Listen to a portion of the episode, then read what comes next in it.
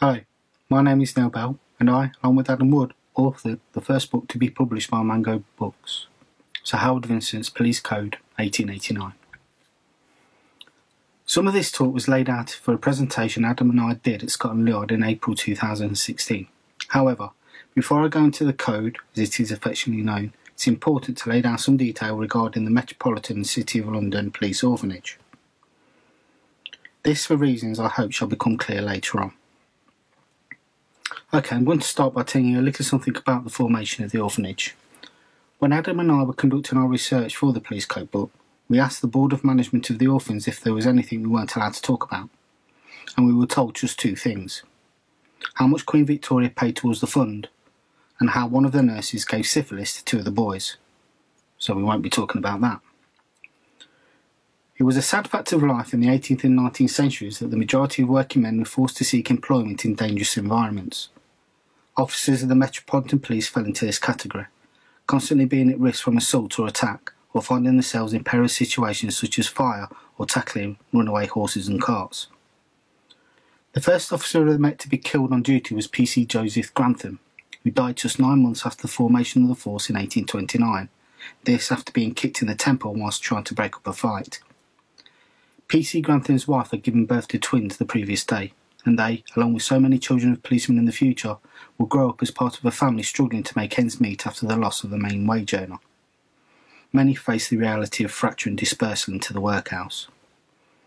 There was no provision for families of fallen police officers, and in fact, a total of 77 Metropolitan policemen would lose their lives in the line of duty before something was done. When Lieutenant Colonel Edmund Henderson became Commissioner of the Met in 1869 following the death of Sir Richard Mayne, he was determined to set up some form of support for the families left behind. The seed had perhaps been planted by Sir Richard Mayne in September 1867, when, along with commissioners of other forces around the country, he had actually attended the opening of the first police orphanage, the home for destitute orphans of policemen, at Brighton. This home, run by two sisters, appears to have been a small affair, caring for 28 children and as such perhaps it was deemed unsuitable for the needs of the Metropolitan Police. Henderson quickly formulated his plan for a Metropolitan Police orphanage, and this was announced in police orders on 19th of January 1870.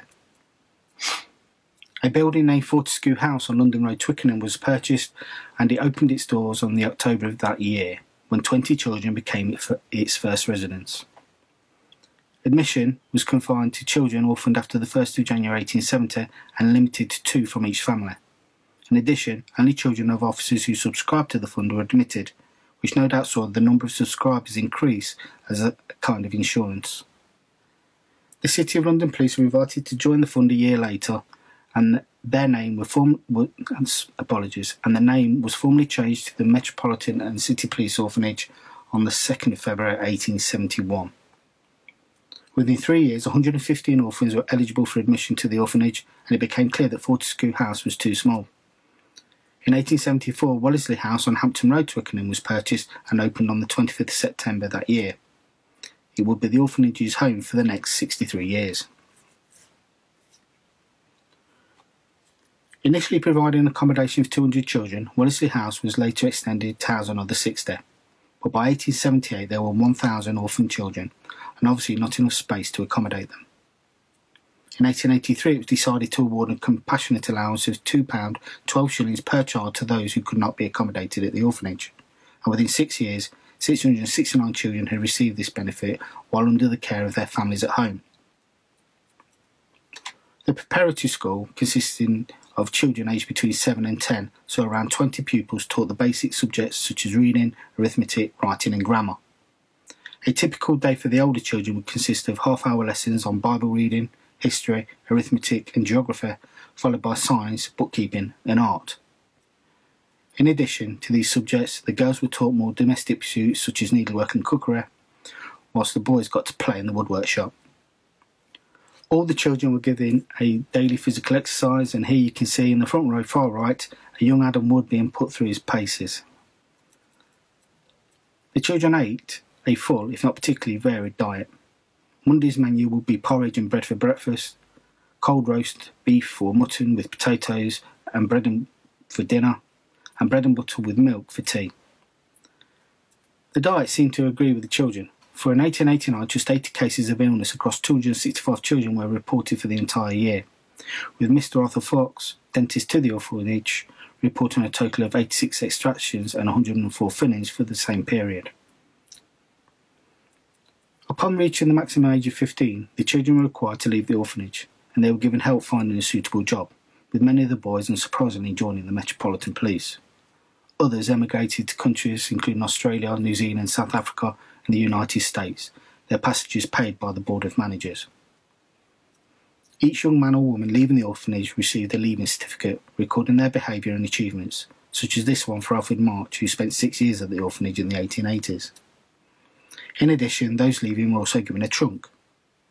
This contained a number of items designed to help get them started in the outside world. A close up of the label pasted to the lid of this trunk, made out to one William Dixon, shows the list of items supplied. Each boy received the following two suits, one overcoat, three day shirts, two pairs of pyjamas, four pairs of socks, two vests, two pairs of underpants, six handkerchiefs, six collars, two neckties, two pairs of boots, one pair of slippers, one hat, one cap, one brush and comb, and finally, one toothbrush. In the bottom right hand corner of this label is a note written by William Dixon saying, Made by me in the carpentry shop, which seems to indicate that the boys constructed their own trunks. By the early part of the 20th century, those children who had entered the orphanage in its early days were now mature adults. Hundreds of boys have passed through the orphanage in the 40 years since it opened, and by the time the First World War broke out, many were eligible for army service. In fact, almost 300 former Met and City Police orphans did their bit, with 21 sadly losing their lives. This panel, recording their names, is now on display at the Orphan Fund's offices in Putney. A war memorial hospital was built in the grounds of the orphanage and was opened by the Prince of Wales in 1923.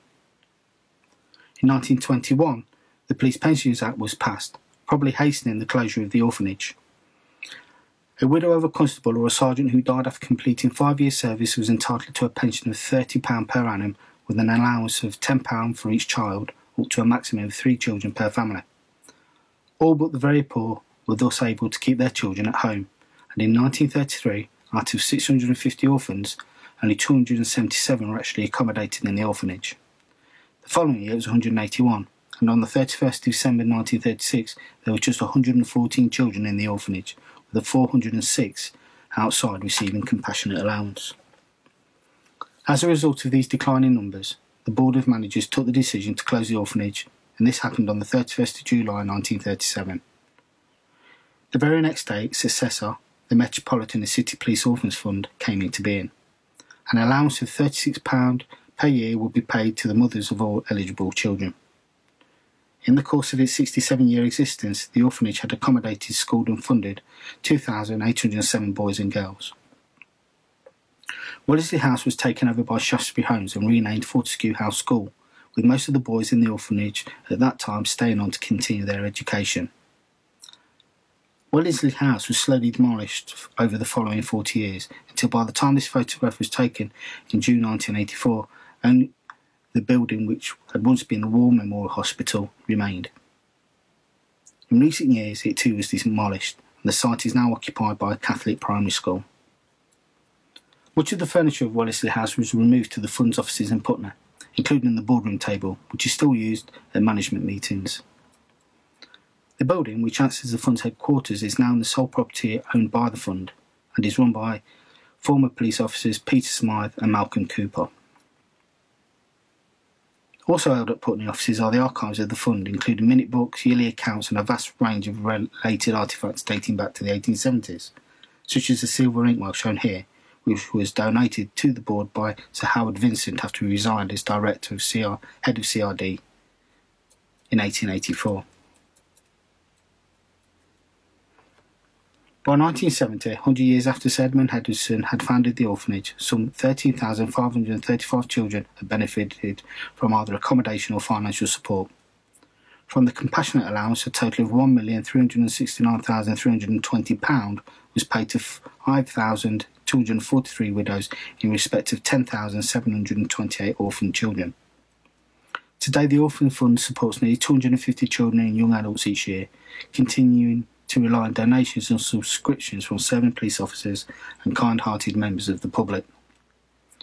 Some of you may at this stage be wondering what the Met and City Police Orphans Fund has to do with the police code. I shall explain, firstly by going into the code's creation. The creation of the police code has its roots in the scandal that shook Scotland Yard in 1877 the Great Turf Fraud Scandal trial exposed corruption amongst the elite of the detective force when fraudsters Harry Benson and William Kerr sought to have their sentences reduced by revealing that several officers of Scotland Yard's detective department had been in their pay. The scandal and subsequent trial, which was sensationally named the Trial of the Detectives, led to a huge mistrust of the police and saw the dismantling of the detective department. The Home Office sought a review into reorganising the detective aspect of the Met and gave instruction to a young barrister Sir Charles Edward Howard Vincent to study and report on how the detective department was structured and operated in Paris. La Sûreté, as the Parisian detective force was known, had a reputation of being the best in the world at the time. The City of London police regularly sent their detectives over to Paris so to learn the latest techniques and technological advancements. The fact that the Met and the City of London police utilised photography during the Jack the Ripper murders of 1888 was as a, as a, a result of studying and implementing procedures laid down by their Parisian counterparts. Howard Vincent's report was comprehensive and was laid out to the Home Office early in 1878. So impressed were the Home Office with the 28 year old's report that they offered Howard Vincent the role of director of a new detective team named Criminal Investigations Department, or CID for short. He readily accepted, becoming the Met's first director of CID in April 1878. Howard Vincent worked exhaustively, exhaustively for the next six years, never forgetting how he came into his position. It was because of his awareness for the public accountability and transparency that he decided to compile a manual which would aid policemen of all ranks, give reason to the judiciary on procedural matters, and provide guidance to the public relating to the legalities and how the police operated.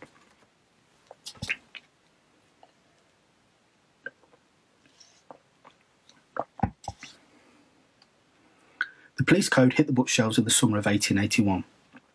It was described by the Western Mail as a manual of criminal law designed especially for the members of the police force, though it appears to be well calculated to be of service to the justices of the peace. It is founded in great part upon the general orders of the Metropolitan Police and the instruction books of several constabulary forces. This new book, a police code and general manual on the criminal law for the British Empire, to give it its full title, was envisioned by Howard Vincent to be a one stop legal book for all people on all matters connected to two main topics the day to day maintenance of order and the dealing with crime. Entirely funded by Howard Vincent himself, the main part of the book was an alphabetic listing of the constable's duty, interspersed with numerous scenarios and advice on how constables should deal with those situations, with each entry lifted directly from police orders, meaning each serving constable should already be familiar with the book's contents. Not only was the Police Code a handy reference for a constable to refresh his memory, its availability to all meant that the public could now understand what action a constable could undertake and the legal reasoning behind it. It therefore became a valued source within the legal environment. It meant a constable now had to be extremely precise in the execution of his duty, chiefly out of fear of prosecution due to this widening knowledge with regards what he could and could not do. A publication of a police code was a step toward what we termed today as transparency, a tool which enabled the public to question the police accountability during times of dubious police action. With an address to constables added in 1882 by the Honourable Sir Henry Hawkins, who, whilst as Queen's Counsel, successfully prosecuted Arthur Orton in the Tichborne claimant case, the code became a global sensation. Almost every force in the world obtained copies. New recruits in Japan, for example, were instructed on the art of fencing, wrestling, and boxing and the police code. Drunkenness was, and still is, the main cause of petty crime, particularly with regards to the misdemeanour of assault. During the Victorian period, alcohol was cheap and healthier to consume than water, and, as we know, highly addictive. This resulted in an 1889 annual police return by H Division Whitechapel, which revealed that some 2,300 people had been apprehended for drunkenness that year alone.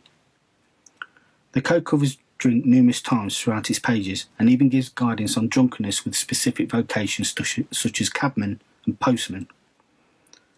The Nottingham Evening Post of the 3rd of April 1923 reported a court exchange regarding drunkenness in the police code when it stated, Can a man who remains in full possession of his faculties but loses the control of his legs be said to be drunk? was the problem presented to Magistrate H. G. Rooth at Lambeth Police Court yesterday when a Vauxhall labourer was charged with being drunk and incapable. A constable said the man's brain was clear but his legs were giving way. Some people get drunk in their heads and some in their legs, he said. Magistrate Rooth stated, The liquor, of course, goes to a man's stomach and not to his head or legs. I want to know whether a man whose brain is perfectly clear is drunk. Is there any definition in the police code? Police Inspector Kemp, I don't think there is. Accused, I am bad on my legs, and when I get a glass of ale, I'm even worse. Magistrate Rooth, to the accused, I think you may be said to be overcome by drink. You will be fined five shillings. It seems that many, including Magistrate Rooth, will turn to the code for an explanation on, on almost any matter, including the medical conundrum and how the brain, or more importantly in this case, the legs, will be affected by alcohol. At dinner parties, Howard Vincent would often gleefully recall a tale of a constable patrolling the clubland of London's West End when he came across a drunken man supporting himself against a gas lamp post. The constable engaged the man in conversation with the intent of moving him along. As time progressed and the drunk did not move, the constable became increasingly frustrated at the drunk's general unwillingness to cooperate, and this frustration turned to tetchiness with the man propped up against the lamp post. Noting the policeman's irritation, the drunk began fumbling in his pocket and produced a small red covered book, from which he began to quote, and, with the vigour of a preacher delivering a sermon, read the following passage to the perplexed constable. Whatever duty you may be called upon to perform, keep a curb on your temper. An angry man is unfit for duty as a drunken one. The passage was a direct quote from Sir Henry Hawkins' address to police constables, found on page 11 of the A Police Code. A very, the very book the drunk was holding. Howard Vincent's vision of a tome to be used by all was never more so beautifully illustrated. Along with guidance on execution of day to day duties and the perils of not adhering to the requirements of a constable, the code would also be referred to by constables looking for direction on the more, more, more obscure. Although a rare crime during the Victorian era, murder naturally caught the public's attention. The code gives instruction with regards to management and investigation in a murder case, and we can cite the Jack the Ripper case of 1888 as a fine example. Howard Vincent's guidance on how to initially handle the murder investigation can be found within two entries entitled Dead Bodies and Murder and we can see how this advice manifests into action upon the discovery of many of Jack the Ripper's victims.